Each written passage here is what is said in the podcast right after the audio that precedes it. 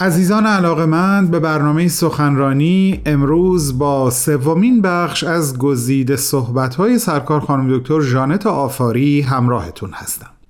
خانم دکتر آفاری در سی و دومین کنفرانس سالانه انجمن دوستداران فرهنگ ایرانی که از اول تا پنجم سپتامبر سال 2022 میلادی به صورت مجازی برگزار شد سخنرانی داشتند تحت عنوان ملا نصرالدین تفلیس و محیط فراملی و برون مرزی زاینده آن. دکتر جانت آفاری مدیر کرسی ملیچم در دین جهانی و مدرنیته در دانشگاه کالیفرنیا و مورخ ایران نوین هستند و از جمله کتابهای ایشون می‌تونم به اینها اشاره بکنم. سیاست جنسیت در ایران مدرن انقلاب مشروطه ایران دموکراسی مردمی سوسیال دموکراسی و خواستگاه های فمینیسم. اگر مایل به شناخت بیشتر خانم دکتر آفاری در زمینه فعالیت های اجتماعی و آکادمی ایشون هستین می‌تونین اطلاعات بیشتری رو در سایت فوبکا.com پیدا کنید. از شما دعوت می‌کنم شنونده این گزیده سخنرانی باشید.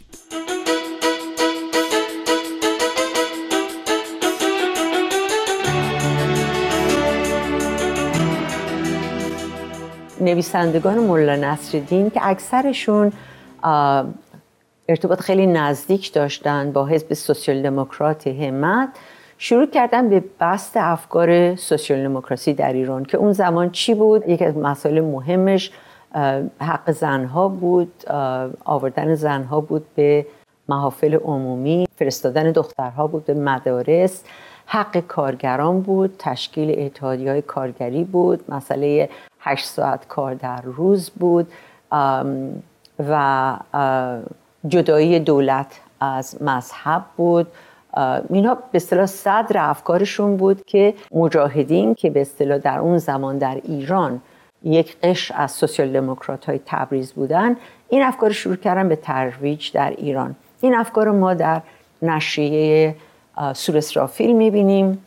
اون زمان دهخدا راجبش بسیار صحبت می‌کنه راجب نقش سرمایداری و اصطلاح استثمار کارگران و امثال هم صحبت می‌کنه. بعدا در دوره مشروطه دوم نشریه ایران نو یه سری اصول چاپ می‌کنه در این نشریه که همین اصول سوسیال دموکراسی هستن. بنابراین ما می‌تونیم عملا نگاه کنیم ببینیم که ایران نو که ارگان حزب دموکرات بود که در دوره مشروطه دوم یعنی از 1909 تا 11 در اکثریت بود. افکار سوسیال دموکراسی رو داره ترویج می‌کنه. دهخدا داره افکار سوسیال دموکراسی رو ترویج می‌کنه. مجاهدین تبریز دارن این افکار رو ترویج می‌کنن و تقی‌زاده که مهمترین مشروط خواه اون زمان بود و نماینده مجلس بود. او هم داره این افکار رو ترویج می‌کنه و اینا همه داره از قفقاز میاد و یک راه انتشارش هم این نشریه مولا نصرالدینه. مولا نصرالدین شروع می‌کنه به آموزش ترویج آموزش سکولار اصلاح روابط زناشویی ضد به اصطلاح تعدد زوجات ضد طلاق آسانه حقوق بیشتری رو برای زنان و کودکان می‌خواد و نقد خیلی بزرگی می‌کنه از رسوم تشیع مثل قم زنی زنجیر زنی در مراسم محرم. ولی ضد دین نبود. اولین نشریه است در قفقاز که بدون هیچ تعارفی آیات قرآن رو در پرتو هنجرهای اجتماعی مدرن من جمله برابری جنسیتی باز تفسیر می‌کنه. آثار گرافیکی مولا نصرالدین هم خیلی مهم بود. دو کارتونیست بزرگ نشریه مولا نصرالدین شمرلینگ و روتر هر دو در مدرسه هنرهای مونیخ درس خونده بودند. و این یکی از مدارس خیلی بزرگ اون زمان بود در اروپا که تمام افرادی که به اصطلاح می‌خواستن art رو واقعا بیاموزن می‌رفتن به این مدرسه. و در کارشون می‌بینیم که تحت تاثیر فرانسیسکو خوزه دو گویا آرتیست بزرگ Spanish و اونور دومیه بودند که فرانسوی بود. ولی در این حال هم تحت تاثیر هنر کاریکاتور انگلستان، آلمان، روسیه و مکاتب هنری مختلف اروپایی اون زمان بودن. به خاطر اهمیت نشریه مولا نصرالدین خب بسیاری مدعیان توفیق این نشریه هستند. البته دولت آذربایجان جمهوری آذربایجان افتخار می‌کنه به عنوان یک اثر ادبی کلاسیک و اون رو یکی از بازیگران اصلی ملیگرایی در جمهوری آذربایجان می‌دونه. مورخان ایرانی هم معتقدن که خب چون بسیاری از این نویسندگان ایرانی تبار بودن این مجله به اونها تعلق داره.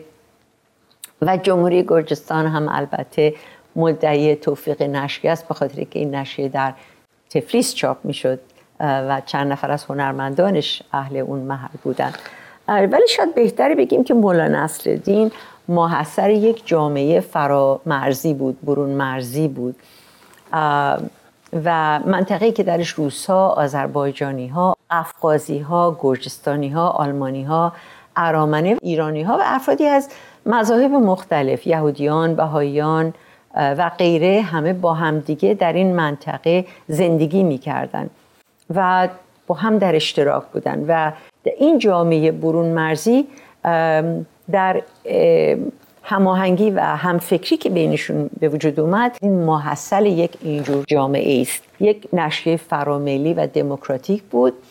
ولی در این حال هم هیچ خودش رو به مسائل محلی مسلمانان قفقاز محدود نکرد بلکه از آغاز خودش رو سخنگوی جوامع اسلامی اون زمان می‌دونست. خب سردبیر همینطور که گفتم در یک خانواده آذربایجانی ایرانی بزرگ شده بود که قرابت نزدیک داشت با ایران. یه زیادی از نویسندگان نشریه می‌رفتن و می اومدن به ایران برای کار می‌رفتن برای تفریح می‌رفتن یا یه وقتا فرار می‌کردند از دولت روسیه که می‌خواست مثلا بندازشون در زندان.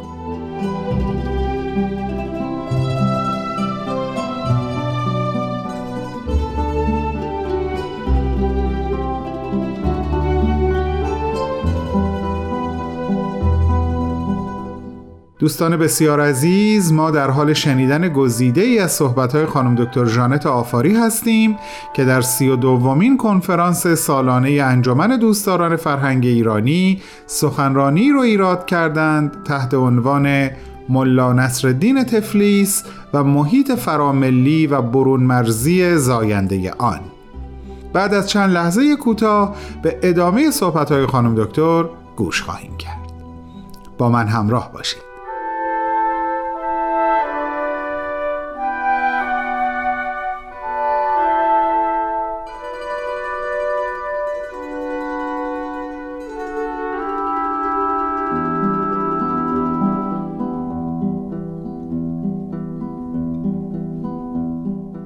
بنابراین می‌تونیم بگیم مولا نصرالدین یک نشریه برون مرزی بود که عمیقا از رویه های فرهنگ اجتماعی ایرانی متأثر بود.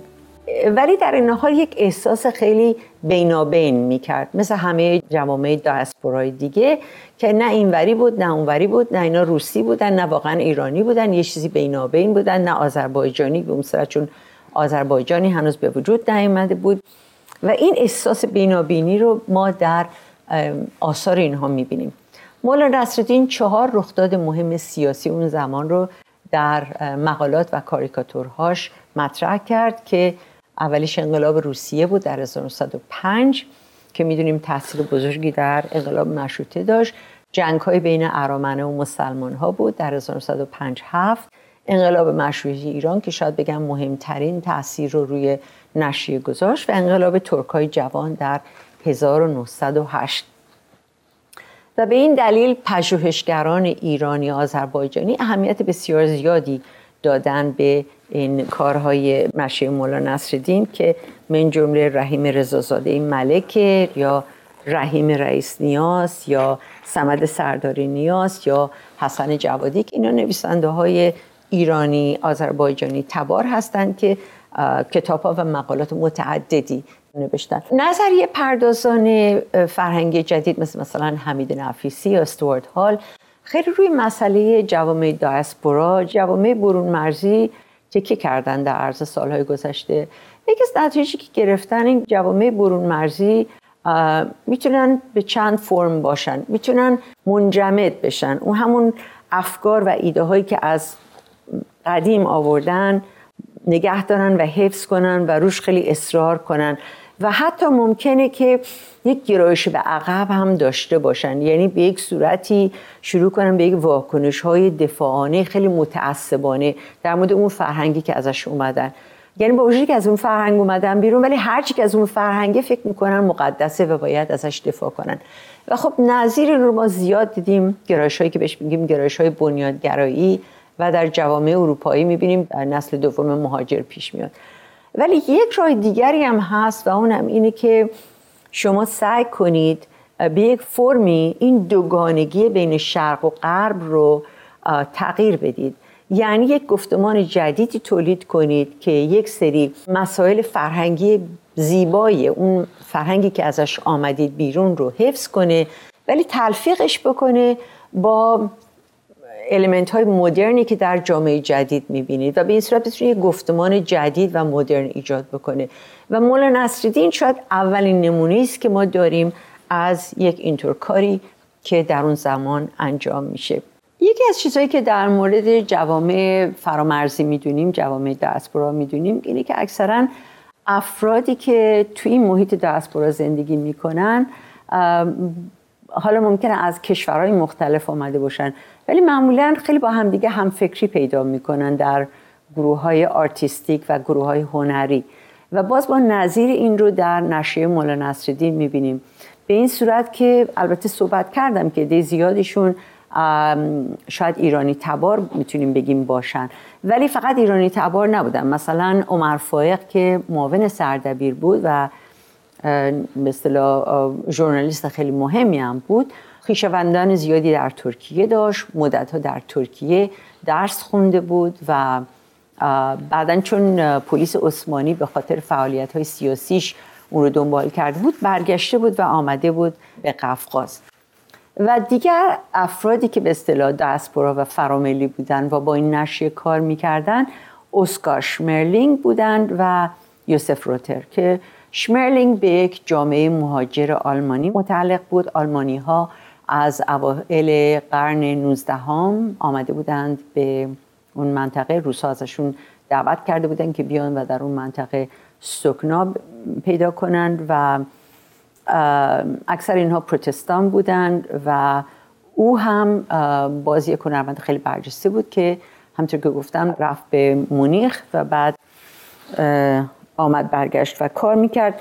و هنرمند دیگری که با این نشریه کار می‌کرد یوسف روتر بود که یهودی آلمانی بود و در گرجستان زندگی می‌کرد و بعد در سالهای اول جنگ جهانی اول برگشت رفت به آلمان. این هنرمندان قفقاز جنوبی در اون زمان توسط هنرمندان اروپایی آموزش دیده بودند. یعنی دولت وقت روسیه دعوت می‌کرد از هنرمندان آلمانی، روسی و جاهای دیگه در اروپا که بیان و در تفلیس یک نسل جدیدی از هنرمندان رو به وجود بیارن. بنابراین ما اینجا یک ارتباط مثلثی می‌بینیم. دانشجوانی که در تفلیس شروع می‌کنن به رفتن به مدارس هنری و بعد این رو در سن پیترزبورگ ادامه میدن و بعد اگر به صلاح خیلی برجسته باشن می‌رفتن به مونیخ برای تکمیل این تحصیلاتشون. و در این حال هم زمانی است که مکتب رئالیسم انتقادی روسیه به وجود اومده. و اینها تحصیل پذیر شدند از این هنر اروپایی هم در آن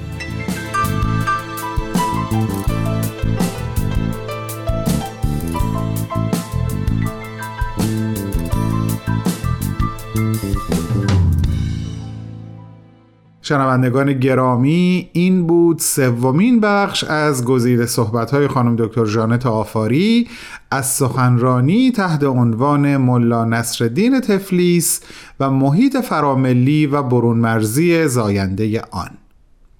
اگر مایل به شنیدن صحبت‌های کامل خانم دکتر هستین می‌تونین لینک این سخنرانی رو در وبسایت ما یعنی www.persianbms.org پیدا کنید. از شما عزیزان دعوت می کنم شنبه هفته بعد با ما همراه باشید برای شنیدن چهارمین بخش از گزیده سخنرانی ایشون. با سپاس فراوان و مثل همیشه با بهترین آرزوها.